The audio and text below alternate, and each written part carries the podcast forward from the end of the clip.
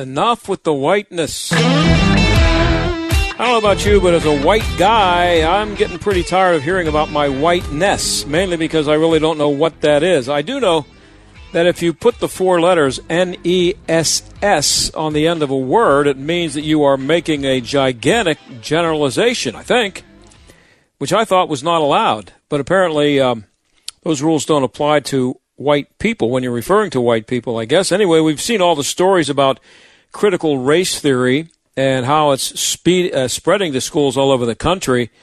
And that's all about making white kids aware of their whiteness and all the things that they should apologize for being white.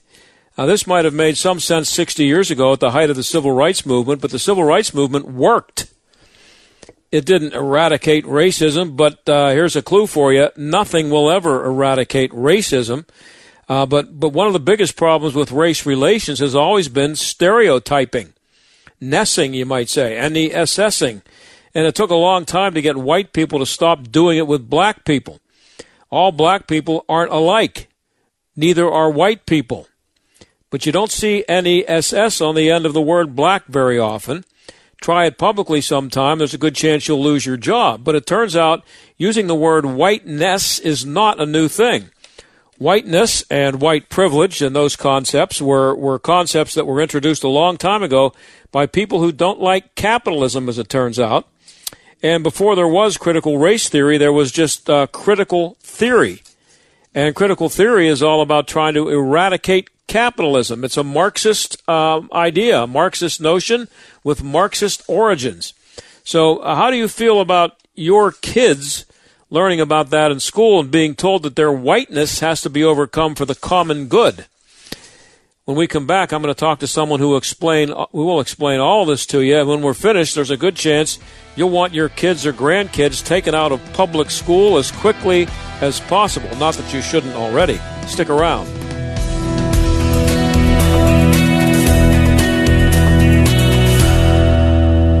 Hello, I'm Mike Lindell, and I'm excited to announce my new product, My Slippers. They took me over two years to develop because I didn't want just an ordinary slipper. My slippers are meant to be worn all day long, no matter what you're doing, whether you're inside or outside. My slippers come with an exclusive three-tier cushioning system that you won't find in any other slipper. It combines two layers of foam, including my proprietary My Pillow foam and a patented impact gel made from U.S. soybeans. My three-tier cushioning system is going to help relieve pressure points, provide that micro support you need for all day comfort, and help prevent fatigue. Not only that, my slippers are made with high quality leather and a premium indoor outdoor sole that make them extremely durable.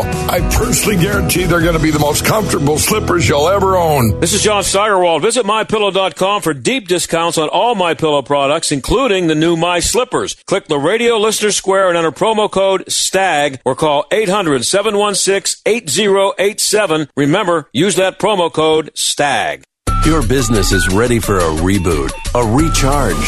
The way our companies operate has changed. Adapting to the changes hasn't been easy, but never more important to succeed. Many of the digital resources available have helped overcome obstacles your business is facing. But are you using the full potential of every one of them? That's where Salem Surround can help. Your business needs to use digital tools more than ever to stay in touch with customers, making buying decisions right now and for the future. Will they consider or even know about you?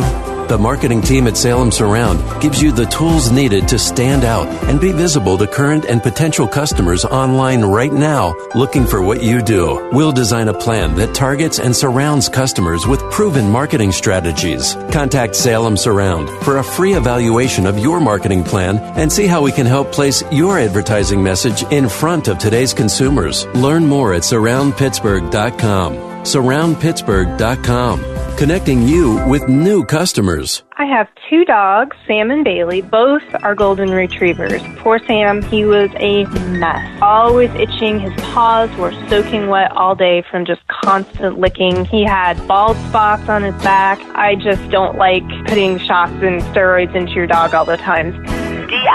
D-I-N-O-V-I-T-E dot com. Dinovite is nutrition. Probably two weeks after he started Dinovite, I started seeing great improvements, and today 99% of his issues are non existent. It's amazing stuff. Since Bailey has been 12 weeks old, he's been a Dinovite dog, and he has zero issues today. He won't eat his food without Dinovite. When I get out the Dinovite, my dogs actually salivate like I'm getting them a treat. They drool over it. Dinovite is the best thing you can do for your dog.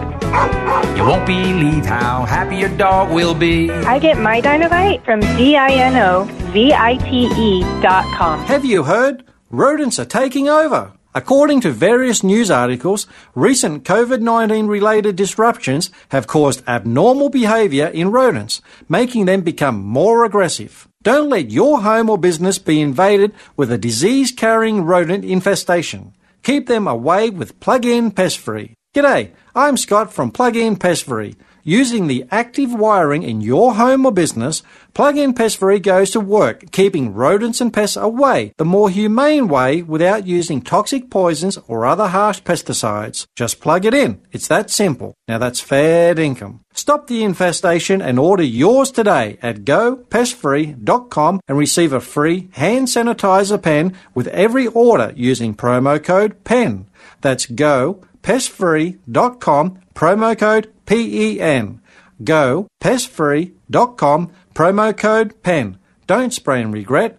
Plug in and forget. This is the John Steigerwald Show on AM 1250. The answer.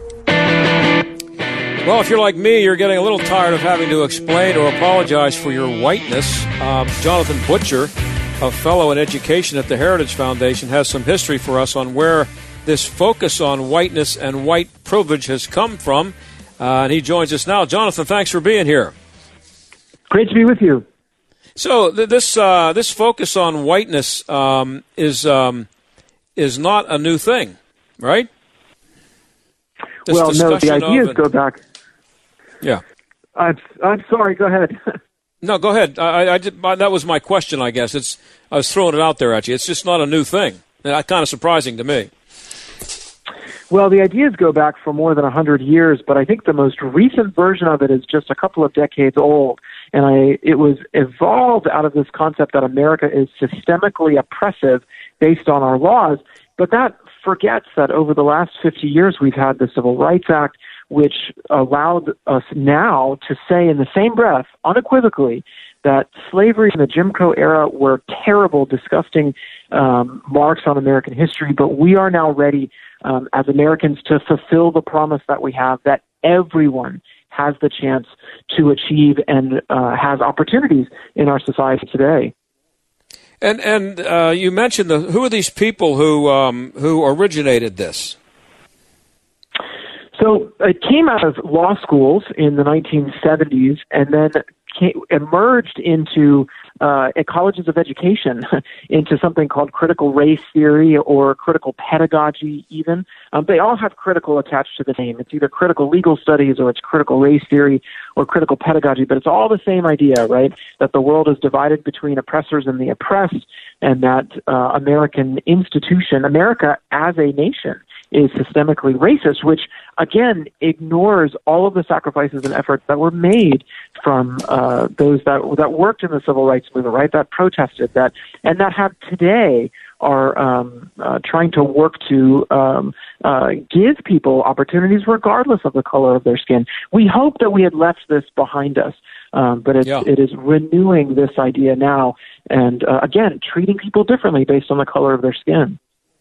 Yeah, we were supposed to be beyond that. Um, uh, and uh, as you write, the media you don't you don't hear. Um, well, you hear it from conservative media, I guess. I mean, if you tune into Fox or if you read the right publications, or if you go to the uh, Heritage Foundation at heritage.org, uh, just as you are explaining it in your piece today, uh, you see plenty of references to the fact that uh, critical race theory has Marxist as a Marxist foundation.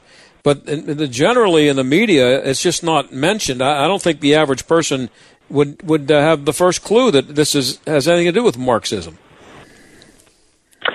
Well, I think for those who the sting of Marxism has faded away, remember that what Marxists believed was that there should be a revolution from uh, the lower classes to overthrow the upper class and take control and then everyone would ostensibly have the same thing, which, as we saw through the Soviet Union, through uh, the socialist revolutions, um, and the rise of the Nazi Party in Germany to uh, communist China today, right? The only thing that they can share equitably is misery. Um, and so that that is something that we have to have in our minds here. That when you're talking about Marxism, you're talking about socialism, and you're talking about the equal distribution of misery across everyone, no matter the color of your skin or um, uh, what uh, what your background is. And that is the sad fact that uh, is what critical race theory is based on. Uh, who is uh, Max Horkheimer? So Max Horkheimer was one of the original founders of what's known as the Frankfurt School, and this was a research institution in Germany in the 1920s that moved to Columbia University in America in the 1930s. Uh, Horkheimer was um, the first to use the term critical theory uh, in an essay that he wrote in 19 in 1937, I believe. Um, he was the director of the Frankfurt School. He helped to unite these two ideas, right, of Marxism. The world was divided between oppressors and the oppressed, and then this very hazy notion of postmodernism where there really are no facts that we can build a life on, right? There is no authentic truth. We have to constantly respond to the things as they happen around us. And when you put these two things together, you wind up, uh, as uh, one historian described it, a gadfly of any other philosophy or worldview, right? So any other ideas, whether it's representative government, whether it's constitution, uh, whether it's the Constitution or the rule of law, uh, critical theory aims to destroy all of them, right? To take apart all of these ideas. Well, what is the what is uh, um, I should say what was because this goes back. Uh, you point out in your piece. Uh, he he uh, wrote an essay back in 1937 about called traditional and critical theory. Uh, I think most people think that you know they've been hearing about critical race theory a lot. If you've been following uh, politics in the last year or so, maybe yeah, about it last year or so. Um, you know, you've heard it a lot, but this is 1937, and that's uh, that's 85 years ago.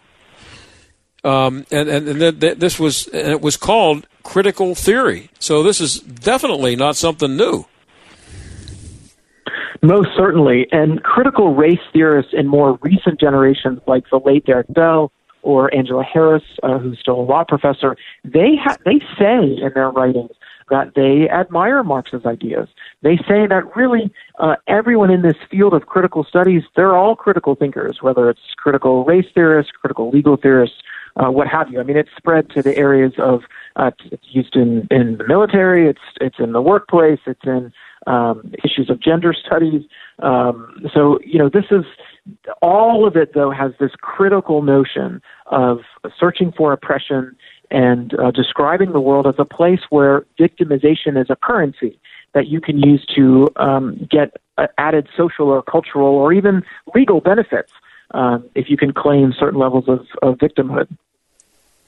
Yeah, and uh, you you write here that the um, from a start, uh, critical theorists have been clear that helping the individual thrive is not the theory's goal. Um, that's kind of an American thing uh, to to uh, focus on the individual and individual liberty and individual responsibility, and this is the exact opposite of that. Well, it takes us backwards to what, what what was it was like before the civil rights movement and before civil rights law. We're we're now being sent back to a place where once again skin color or nation of origin or religion are the tribes that Americans are divided into, and we all compete for power and influence over government and culture. And that's a very sad place to be, right? I mean, that's not e pluribus unum, right? That's not right. what we should be moving towards, right? That's not the promise that America has for everyone. And um, you write that it's uh, that the the critical race theory that the aims of critical theory, and that would include critical race theory, are much higher. They, uh, they, they seek to eliminate the structures and, quote, rules of conduct of society. What's the purpose? I mean, what's the good in that? And and that comes from, uh, I mean, originates really in in what Horkheimer wrote. I mean, Horkheimer was very intent that the Frankfurt School would take the Marxist economic theory and apply it to culture, apply it to neighborhoods, families, communities, right? So it would be something that would permeate all of society. And, and really, at, at its very root here, um, and the piece that Mike Gonzalez and I wrote just recently for, for Law and Liberty explains this, that when you get right down to it, it is still ultimately an attack on the capitalist system and the free market system. It is ultimately an attack on the way of life that that we are um, uh, trying to provide opportunities for everyone, no matter what their background is. Right. So small businesses, uh, entrepreneurship, right, jobs of uh, you know across every sector. That is what critical race theory, critical legal theory, critical theory itself. That is what they're after. Yeah, and um, uh, we're talking to Jonathan Butcher. He's a, a, fellow in education at the at the Heritage Foundation, uh, and you can find this piece also at uh, lawliberty.org. That's where uh, he's one of the co-authors of this uh, piece about the connection between whiteness, white privilege, uh, and Marxism. and this guy Horkheimer, he said he said well he says that Marx didn't see at all that freedom and justice are dialectical concepts. The more freedom, the less justice, and the more justice, the less freedom. What what what are we supposed to make out of that if if this is being taught to kids in school? I mean, it may not be taught in those words specifically, but that's kind of the the uh, the underlying philosophy here. Well, and some of the materials does teach that, or very close to it. I mean, there's work uh, being created by the uh, a group called uh, Learning for Justice, which is an arm of the Southern Poverty Law Center, that says that you know white supremacy is still systemic in the United States, and so uh, those who are white. Uh, then the implication is must apologize for their background and are somehow guiltier than others or should be treated differently. Um, I think there are critical race theorists today who still link uh, capitalism with this idea of white supremacy. And um, you know this is this is very dangerous because um, you know we are uh, we need to be telling students that the American dream belongs to them. It belongs to all of us, no matter where you come from, no matter your background, the color of your skin. Right? Um, this dream should be something that students should be allowed to should be encouraged to pursue. Right? This is what we should all be sharing. And um, like I was saying before, this concept divides us into tribes and says that it's really just a power struggle. It's a it's a a, a exercise in resistance to um, uh, whatever systems are out there now. But uh, uh, I, I, guess when when you hear about uh, communism and the and the the revolution, uh, you know, in 1917, and and even uh, in the places like Cuba, it's it's been about um, it's it's been about class you know, um, it's it's a it's a it's a it's a fight between classes, the the proletariat and the the bourgeois and and all that stuff. Did I have the critical race theorists just just punched race into the formula and and just used that? Because it, it, it is it the same thing as just substituting race for for class? Well, that's right, because each of these ideas, from the Frankfurt School to critical legal theorists to critical race theorists, they each built on each other. So with critical theory, right, the Frankfurt School that we were describing before, you have the Marxist idea of um, class divisions. With critical legal theory, they added to that idea that because uh, America does have different classes, that the nation and our law, our rule of law, is systemically racist or systemically oppressive critical race mm-hmm. theorists added on top of that that everything should be seen through the lens of race. So we are not just systemically oppressive, but systemically racist. And then critical pedagogues, pedagogic um, uh, pedagogues added on to that that this should be taught in schools, right? And that schools are systemically racist too. They're part of the the systemic um, institutions. And again, the response to this must be in the same breath that we condemn slavery, we condemn the Jim Crow laws. There are no, there's no place for that uh, in the American creed. It simply cannot exist at the same time that the ideas of liberty and equality under the law uh, are a part of uh, of our culture and of our history and of our creed. And we need to be able to say that we've moved beyond that, and that anyone who says differently um, should be criticized. Right? We should be condemning um, anyone who is still insisting that that race or immutable characteristics should be used to judge people. Um, and and uh, critical race theory and critical theory are different things, and you point out that uh, critical race theory, again, this is being um, blatantly uh, taught and, and pushed on kids in schools, uh, critical race theory. It's, uh, you write that it, departs from uh, critical theory and holds the view that there is no human race per se. There are just white oppressors and non-white oppressed. That seems like a little bit of an uh, an oversimplification to me. Well, most certainly. And in some places, students are asked to create land acknowledgement posters where they say that the land on which they live or go to school doesn't belong to them or it's simply occupied land that belonged to someone else. And look, this doesn't minimize what happened uh, to Native Americans in the United States, but we have to be real about what's going to, what this next generation is going to grow up to believe, right? Are they going to grow up to believe that they can make America the place uh, that we all want it to be, where we are equal under the law, where we have the opportunities not only to make a, a life and a career for ourselves, but to help others and give back to the community. That's not what this is teaching. What this is teaching is that you're guilty, and so there is some sort of penance out there that must be paid uh, before you know you can establish the life that you want. And th- this is this is. Um uh, this, this is a quote from, I guess this is uh, Angela Harris. I don't know. It, just maybe you can just explain this to me. Uh, try, try that the this is a quote that the human slash subhuman binary continues to inhabit so much of Western experience raises the question of the continuing relevance of anthropocentric. I guess that's the word. The uh, uh, concepts such as human rights and human dignity for effect, effective theories of justice, policy, and social movements. Um, the, the, the, the concept of human they don't like. Is that what I'm getting out of that? Yes, I the think that's what of humanity. yeah, pulled apart from that rather confusing, uh, that confusing terms, uh, the confusing writing. I mean, I think that kind of jargon is used all the time throughout critical theory and critical race theory. I think that they develop words like microaggressions, right, which has its roots in um, in in critical race theory, right? I mean, that this idea that somehow there are um, uh, you, you can take offense at very small things and add them all together and be perpetually um, uh, offended by everything that happens around you. I mean, this is, you know, it's it's teaching students right to be pincushions uh, all the time, where everything is is out to get them.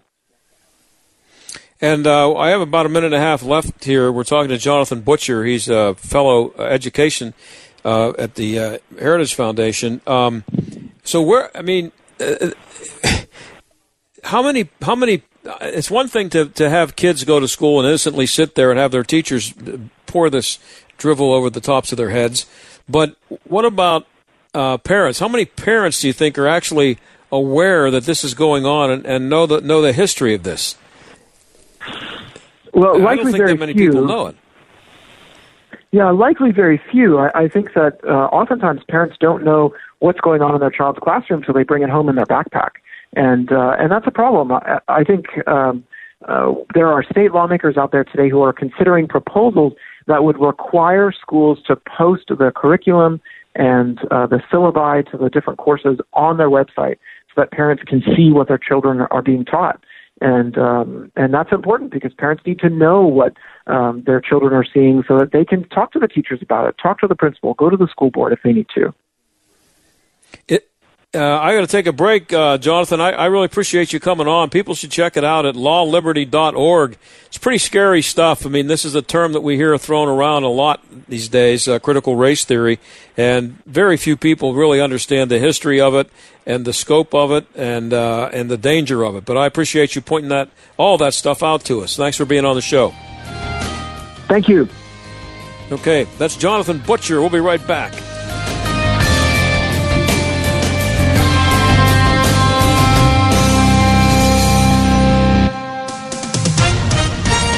With SRN News, I'm John Scott.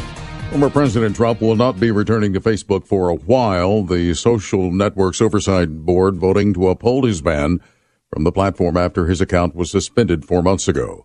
Meanwhile, Texas Senator Ted Cruz describes the former president as being in great spirits after paying a visit to Mr. Trump's Mar-a-Lago resort. Senator Cruz tweeted a photo of himself alongside Mr. Trump, along with the words, he's in great spirits. We spent the evening talking about working together to retake the House and Senate in 2022. Cruz is one of the only two GOP senators who oppose certification of the 2020 election results, citing evidence that election fraud may have given the edge to Joe Biden in some districts. He's also one of a handful of GOP hopefuls likely to seek the party's presidential nomination in 2024. Bob Agnew reporting. And on Wall Street, the Dow had 183 points and the NASDAQ is up 21. This is SRN News. Hey, I'm Andy. If you don't know me, it's probably because I'm not famous. But I did start a men's grooming company called Harry's. The idea for Harry's came out of a frustrating experience I had buying razor blades. Most brands were overpriced, overdesigned, and out of touch. At Harry's, our approach is simple. Here's our secret. We make sharp, durable blades and sell them at honest prices for as low as $2 each. We care about quality so much that we do some crazy things, like buy a world-class German blade factory. Obsessing over every detail means we're confident in offering a 100% quality guarantee. Millions of guys have already made the switch to Harry's, so thank you if you're one of them. And if you're not, we hope you give us a try with this special offer. Get a Harry starter set with a five blade razor, weighted handle, shave gel, and a travel cover all for just three bucks plus free shipping. Just go to harrys.com and enter 3388 at checkout. That's harrys.com code 3388. Enjoy. Jay Sekulow sees a huge mistake being made. 10 years since UBL killed, Iran shelters AQ leaders. Let that sink in.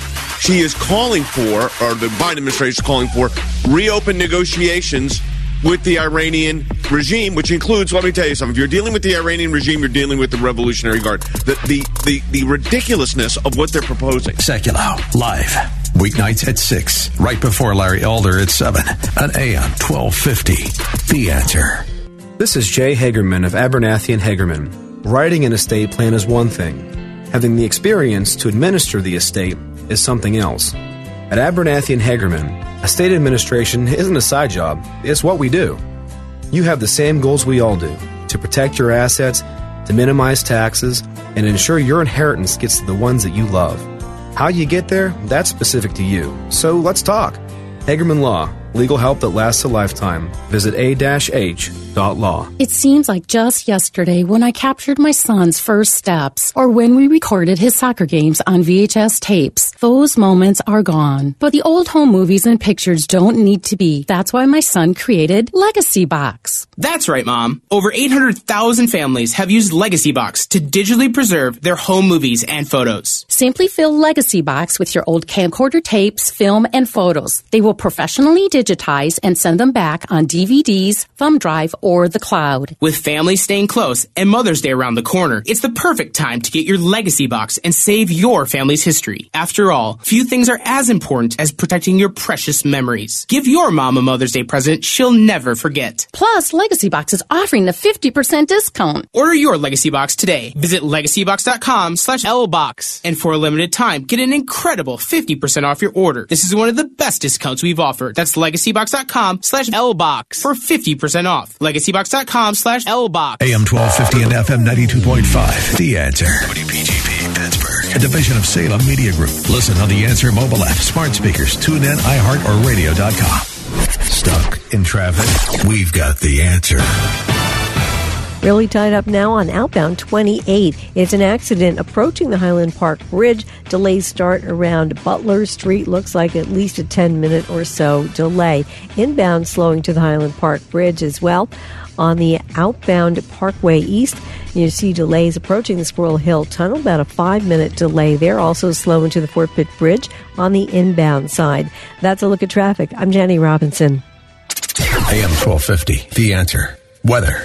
Tonight we'll see patchy clouds with a low of 39, some sunshine tomorrow, then turning cloudy and warmer. Expect a high of 60.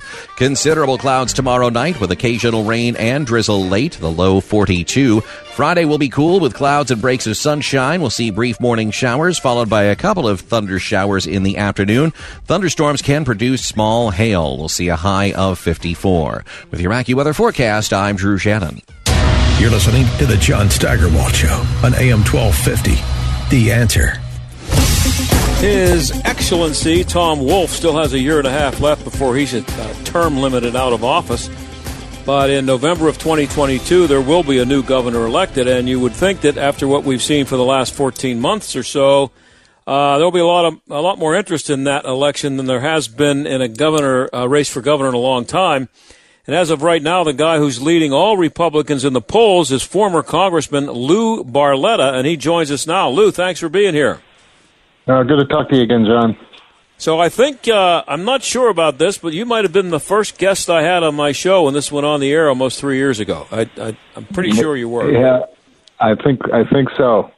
One of the great moments in your so. career, I'm sure. I don't know how you could have forgotten that, but uh, you know, like a, watershed moment for you. so anyway. Um, I would think that there are a lot of people in Pennsylvania who, uh, as I said, can't wait to get a new governor. You are leading in the polls, from what I understand, among Republicans. Uh, have you actually made the decision to run yet? Are you official? I, ha- No, I'm not official, John. I'm still uh, still making a decision, and I, I believe uh, you know we'll have that decision in about about two weeks. I plan to to, uh, to formally announce what I'm going to do. So, what goes into a person deciding whether or not they want to run for governor of a state? I mean, you've been in politics, so that's not new to you. But um, you know, uh, you're you're obviously thinking about it. What's going to put you over the top, one way or the other? Well, you know, the first thing that that happened for me, uh, John, was that you know people were calling me and asking me to get involved. They didn't like the direction that Pennsylvania was headed, and they wanted yeah. me to uh, to get involved again. And I began, you know, looking at it seriously. And to be honest with you, I'm very concerned about the direction of uh, of the Commonwealth. Uh, you know, after we saw, you know, Governor Wolf close down businesses, deciding right. what business could stay open, who can close, then putting COVID positive seniors back into into the nursing homes, and now you know school closings. It, it's hard to watch what's happening to Pennsylvania. And, you know, we saw, you saw personally out here with U.S. Steel, you know, pulling out of their 1.5 $5 billion project because of uh, permitting problems here in Pennsylvania. Uh, I began to look at it more seriously, uh, and we're talking to my family. Uh, I have four daughters, as you know, and, and my wife, and it's you know it's not easy running for running for office, especially statewide office, and you need your family to be on board. So uh, we're doing that and talking to friends and, and advisors and uh, feeling and seeing how much support was out there. And then we saw the Susquehanna poll that um, that uh, had me uh, out in front in, of some potential candidates. So uh, we're looking very closely at it, and, and I'll uh, I'll come to that decision in a couple of weeks. But it's a year and a half out, um, at least the election itself. So, but the campaign will start obviously pretty well before then. But mm-hmm. uh, can you imagine anything other than the handling of the pandemic being the number one issue for whoever runs? Uh, for for either uh, because it's going to be a uh, it's not going to be Tom Wolf. He's he's uh, he's going to be term limited out. So two new candidates. Uh, is that going to be? Could anything else be uh, the number one issue besides that?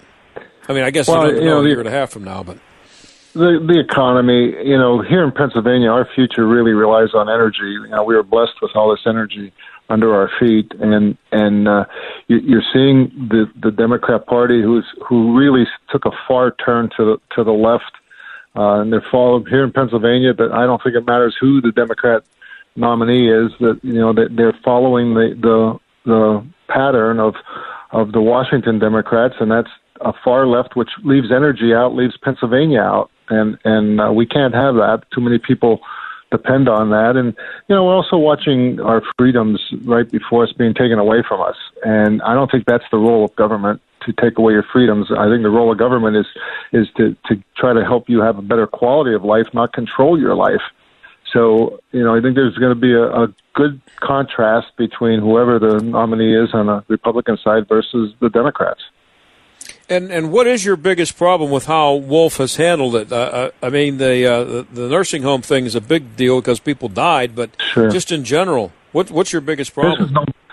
This was no better than than than Cuomo than what Cuomo did in New York, and and you know when a governor when a when a governor can pick and choose what business can close. I was a small businessman, and and anybody who's who's run a small business knows how hard it is you know, to make sure you're staying in business, to pay your employees and, and, and keep jobs.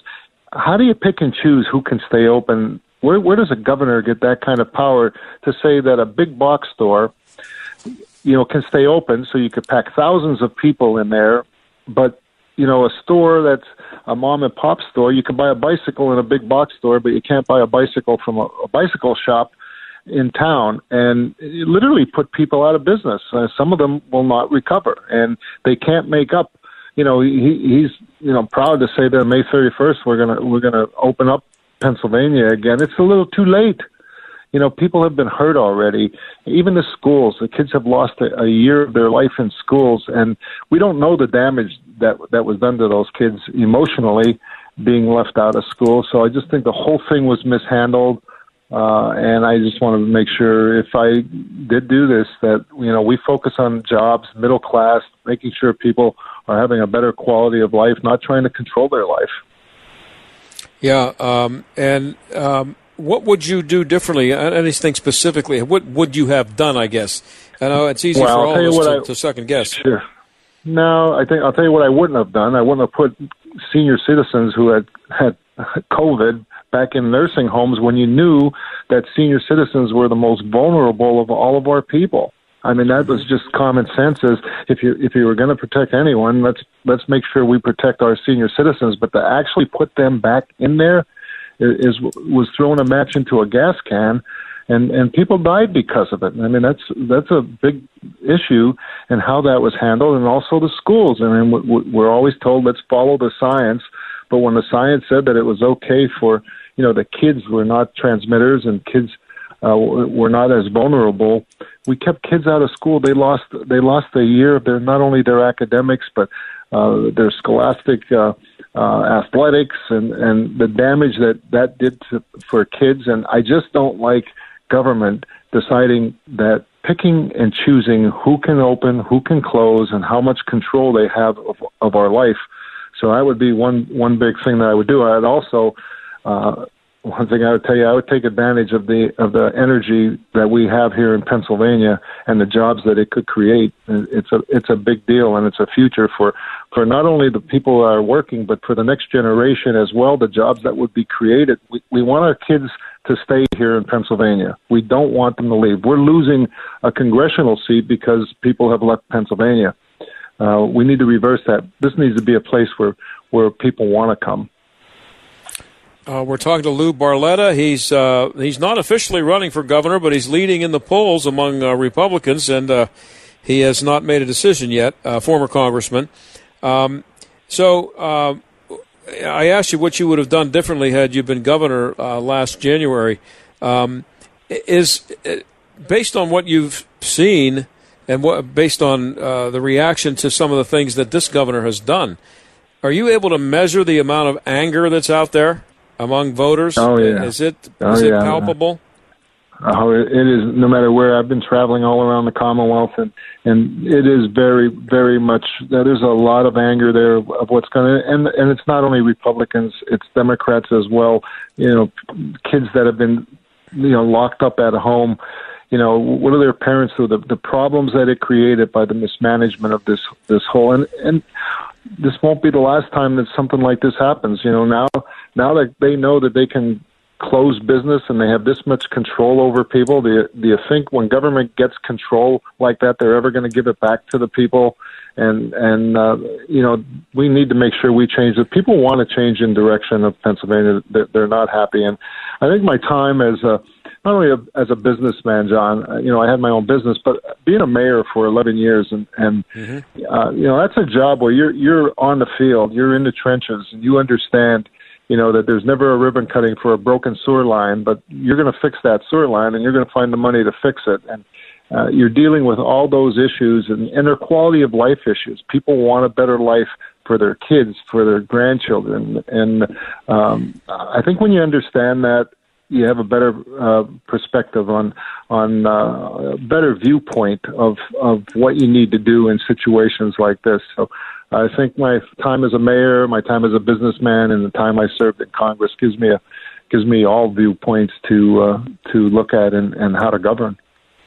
And you uh, got a lot of attention as uh, mayor of Hazleton, uh, Hazleton, PA, for your approach to illegal immigration. How, how, did that become an issue in a in a city uh, in Pennsylvania? Why was that an issue uh, that that you had to deal with? Illegal immigration. Yeah, yeah, John. It was way back, long before anyone had the courage to say anything. You know, I was yep. dealing with it. We were two thousand miles away from the nearest southern border. Not not a town you would think would have an illegal immigration no. uh, town. We're not a border town, but but we saw our population in Hazleton grow by 50%, but our tax revenue stayed the same. And this was right after I had literally uh, dug Hazleton out of out of poverty. We we were basically bankrupt, and we were on our way back. And all of a sudden, we had this population boom, but but our tax revenue stayed exactly the same. That that's pretty hard to do, and you can't provide services when you have 50% more people and no, not, no more money to do with it. So we saw that there was an underground workforce uh, that, and that's how we realized we had a, an illegal immigration problem. And uh, when I asked for help, I asked for help at, at the federal level. They literally uh, turned their back on me, and I was faced with trying to deal with it myself. And uh, I spoke out. I was the first mayor in America to actually try to do anything about it. You know, when you do that, especially, can you imagine, you know, back in 2006, the names that I was called for doing it, oh, and yeah. look what's happened today. Look what's happened today. All the things I talked about, the human trafficking, the smuggling, uh, this underground workforce. Uh, there's no health checks when people come in the country illegally. You're, you're, you're putting people at risk. All the issues that I had to deal with as mayor, you know, they said that, you know, this was someone who just didn't accept immigrants. And it's like the most ridiculous uh, statement you can make. This this is anti-immigrant when you allow people to to come in and and literally uh, pull the rug out from underneath of, of other people who are trying to make a, a living here. So um, I thought maybe I spoke out before others did, but it gave me a good uh, perspective on the issue. And here we are 15, 16 years later, and the problem is much worse. Yeah, that's what I was going to ask you. Um, is it an issue still in Pennsylvania, though? I mean, we, we don't hear about it here. I, I remember hearing about it in Hazleton. Um, but uh, how how are we doing right now? Here we are, what, 13 years later, 14 years later? Well, well you have to be concerned with what they're do, what they're not doing, I should say, in Washington, and the fact that you know all the all the, the problem we have at the border. You know, the people there are not staying at the border; they're going throughout throughout the United States.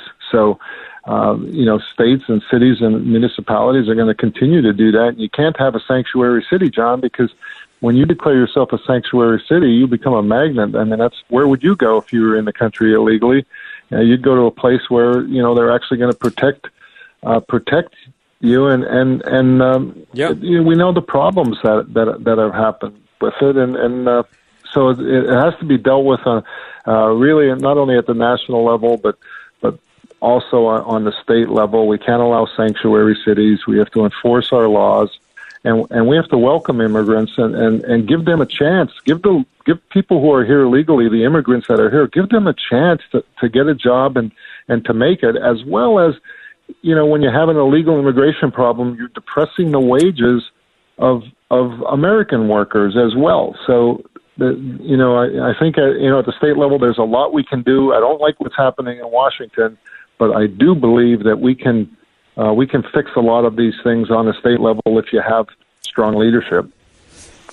And uh, we're talking to Lou Barletta. He's a former mayor of Hazleton, a former U.S. congressman, and a possible candidate for governor uh, of Pennsylvania. I got to ask you before I let you go. I got about a minute and a half uh, or so left here, Lou. School choice.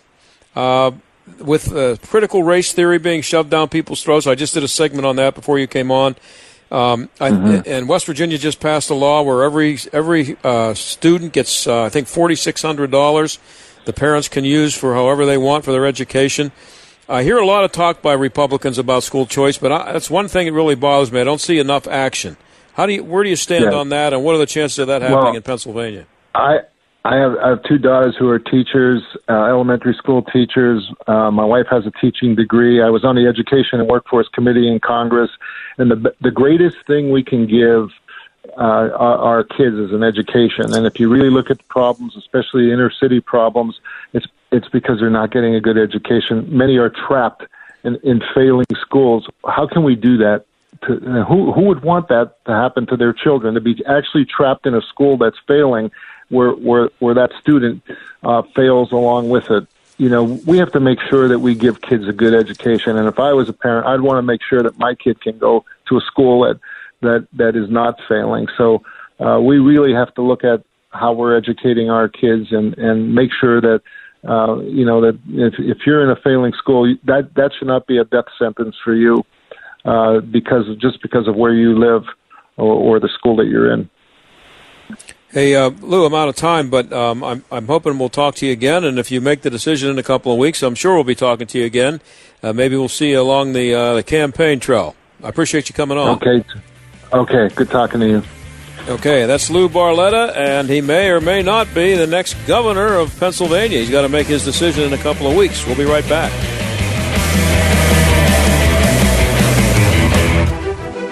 Every great team needs a great leader. As a successful local radio sales manager, you know you have what it takes to help others succeed. Salem Media Group has a place for you as the Pittsburgh team's next general sales manager. Here, you can put your talent and creativity to work as you lead a seasoned marketing team in a professional and family like atmosphere. As you hit the streets with our local media strategists, you'll use your knowledge of radio, digital, and social media marketing to provide integrated, client based media marketing solutions that will help our customers succeed. Minimum two years experience as a local sales manager, director of sales, or sales manager with a proven track record of success is required. Must be proficient in Excel, Word, Outlook, and PowerPoint. See full details, responsibilities, and requirements when you apply now at salemmedia.com slash careers. That's salemmedia.com slash careers. Salem Media Group is an equal opportunity employer. It's finally time to replace that old leaky roof, or how about some new siding? You can count on Windows R Us, the area's premier exterior replacement company. This is John Steigerwald. With over 50 years experience in the home remodeling industry, Windows R Us offers repair and replacement for roofs, siding, gutters and downspouts, windows, entry doors, even decks.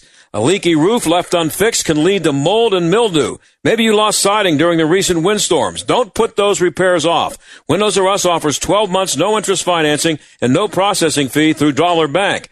Want new factory direct replacement windows for your home or office? Choose from 100% vinyl, commercial aluminum, wood, and composite. And how'd you like to never clean your gutters again? For a limited time, get a free gutter filter with the purchase of complete siding or roof replacement. That offer's valid through 63021.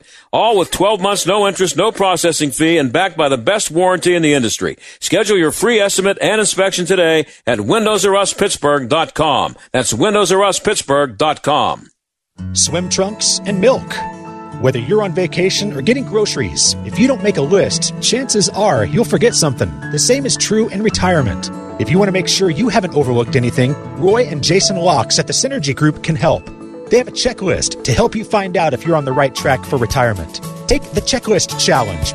If you can check all the boxes on the list with confidence, you may be ready for retirement.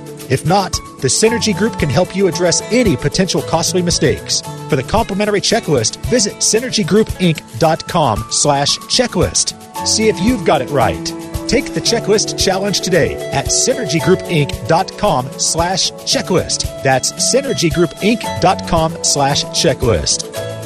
Firm provides insurance services. Securities offered through JW Cole Financial, member FINRA SIPC. Investment advice offered through JW Cole Advisors. JW Cole Financial and JW Cole Advisors are not affiliated with the Synergy Group Inc. Investing involves risk, including the potential loss of principal.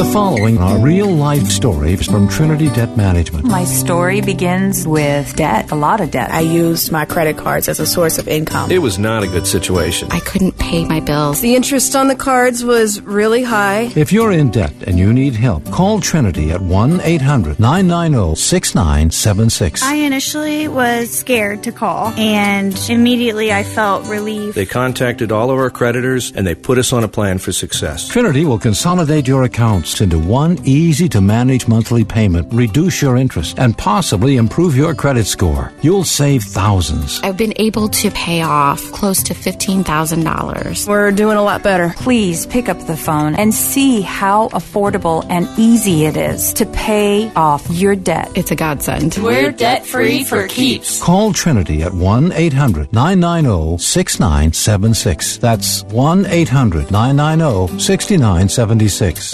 This is the John Steigerwald Show on AM 1250 and FM 92.5. The answer. I can't remember what year it was, uh, or what year is supposed to be that uh, we're going to have all electric cars.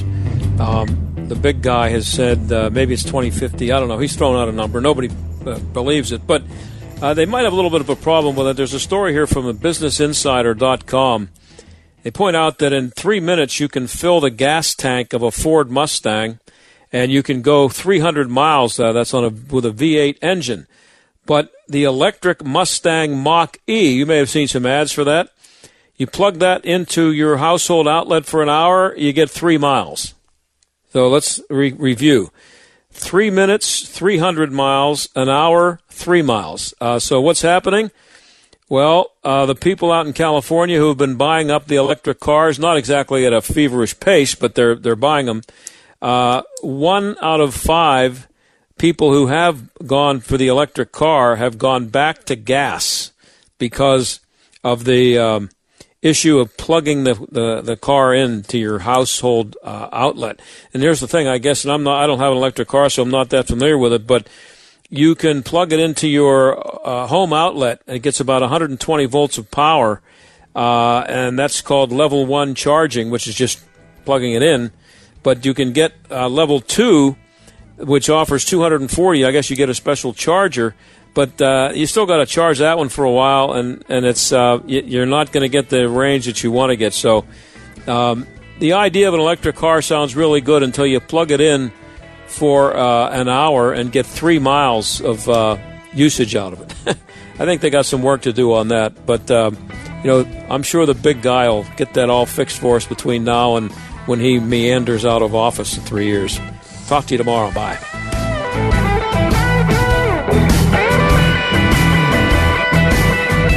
The John Steigerwald Show is a production of The Answer Pittsburgh and Salem Media Group.